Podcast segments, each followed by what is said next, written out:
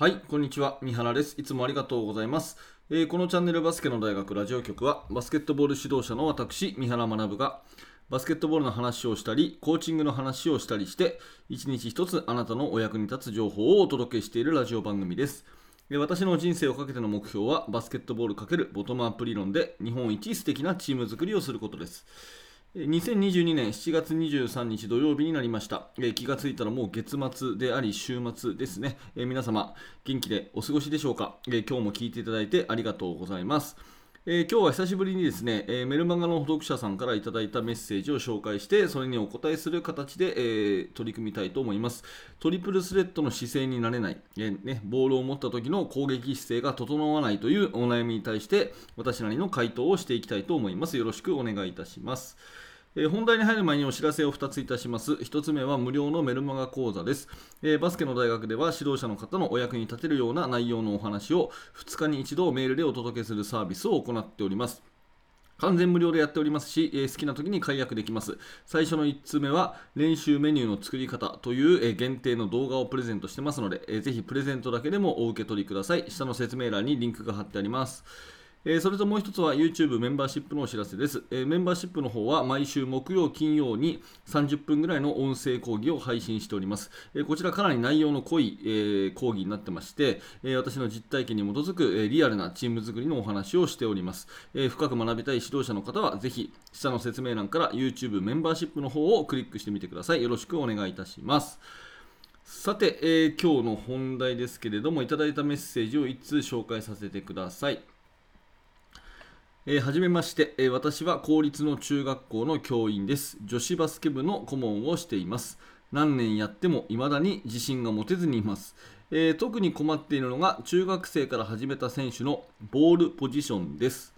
どうしたらトリプルスレッドでボールをもらえるようになるか毎年悩みます。すべてはここからのような気がしてなかなかうまくいきません。何か良い練習方法があれば教えてくださいということですよね、えーご質問ありがとうございます。非常にシンプルながら永遠のテーマっていうかですね、ボールを持った時の攻撃姿勢が整わないということになりますが、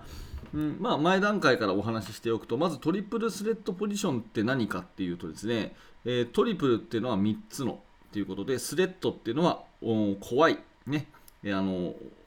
なんていうかな、脅威、怖い、お化けが怖いみたいなね、そういう怖いの、怖いですね、スレッド。で、3つの怖さっていう意味なんですけれども、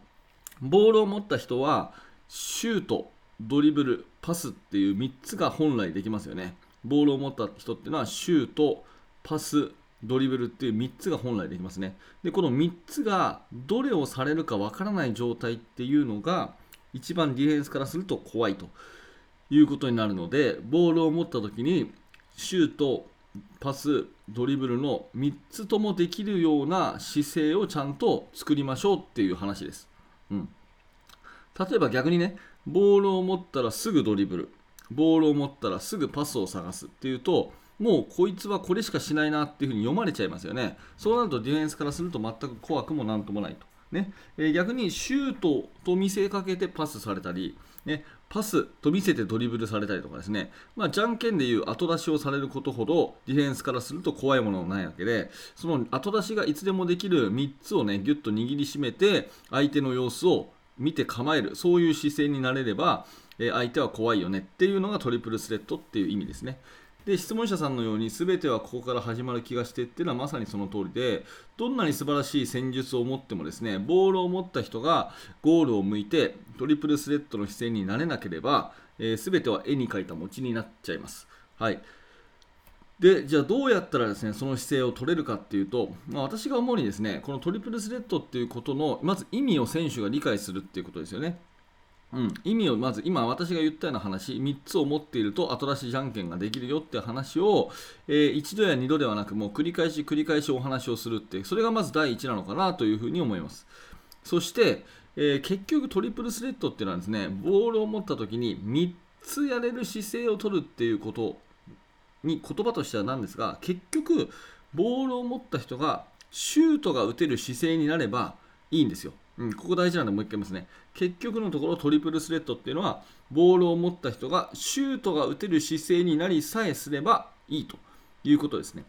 これどういうことかっていうとボールを持ってシュートを構えますよね、えー、少しボールをこう上に上げながら、えー、上目遣いでリングを見つめますねそういう姿勢をすればディフェンスが出てきたらですねドリブルで抜けるしよりノーマークの味方がいればパスができるはずなんですよ、うん、逆にボールを持った時に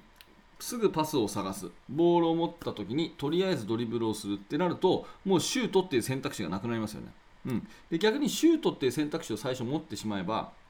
ボールを持った時にシュートっていう選択肢になっておけばその体勢はドリブルにもパスにも変えられるわけですねだから triple threat の姿勢っていうとちょっと漠然としてるんだけども要はシュートが打てる姿勢で、えー、ボールを持つそうするとシュートが打てる姿勢だったらパスにもドリブルにもできるよねと。ねえー、っていうふうに言うともうちょっと具体的に子どもたちは分かりやすいのかなと私は思っています。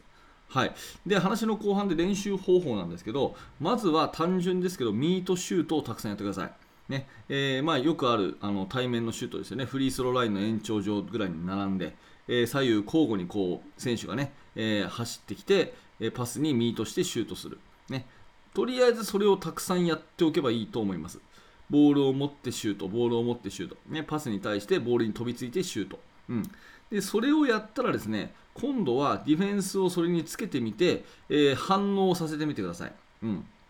私がよくやるのはね、えー、ボールを持ったら、えー、ディフェンスがこう少し遅れて出てきて、少し遅れて出てきて、え、手が下がっていたらシュート、ね、手が上がったらドリブルで抜いていく。みたいなそういう後出しのじゃんけんの感覚を見せると。いう感じですね。えもう一回言います。ボールを、えパスをミートしてボールをもらいました。もらったらディフェンスの人が少し遅れて出てきて、えこの人はダミーのディフェンスね。少し遅れて出てきて、手が下がっていたらジャンプシュート。ね、手が上がったらドリブルで抜くみたいなそういうね、えー、2択のじゃんけんだけさせるというそういうリアクションドリルみたいなことを少しやって感覚をつかんだら、えー、実際に1対1の、えー、ライブで練習するということですねでこのボールを持った時にミートしてシュートを打つその姿勢を身につけてで1対1の形を取るっていうことだけやればトリプルスレッドは完成なのかなというふうに思いますであともう1個大事なのは練習でこう細かい型を磨きすぎるというよりはなるべくゲームの中でそれを発揮できるようにアウトプットの時間を作った方がいいと思うので練習の最後後半の方はやっぱりゲーム形式の練習をたくさんやった方がいいんじゃないかなというふうに思います。はい、ということでまとめいきましょう。まずトリプルスレッドの姿勢っていうものは、えー、早い話がシュートが打てる姿勢になればよしということをまず教えてあげるということですね。で、えー、そのシュートが打てるためにということでシュート練習をたくさんしましょうと。パスをもらって、パスを空中で受けて、1、2、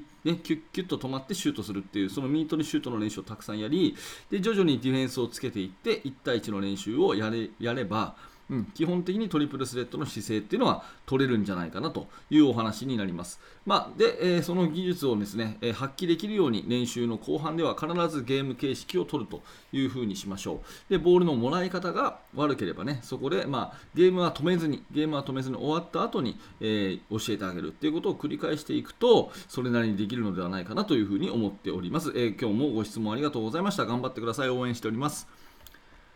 はい、ということで、えー、ありがとうございました。今日は質問回答の回ということですけれども、えー、このバスケの大学では毎日、毎朝ですね、バスケットボールの話を幅広く取り揃えております。えー、メルマガの受講者さんはこういった形でメールにもお答えしてますので、えー、ぜひね、メルマガの登録よろしくお願いいたします。えそして、明日も放送しますので、今日の放送が面白かった、興味が持てたという方は、ぜひ1秒でできますので、ね、チャンネル登録を押しておいてください。そうすると、明日の放送があなたの手元に届きやすくなります。えー、最後までありがとうございました。三原学でした。それではまた。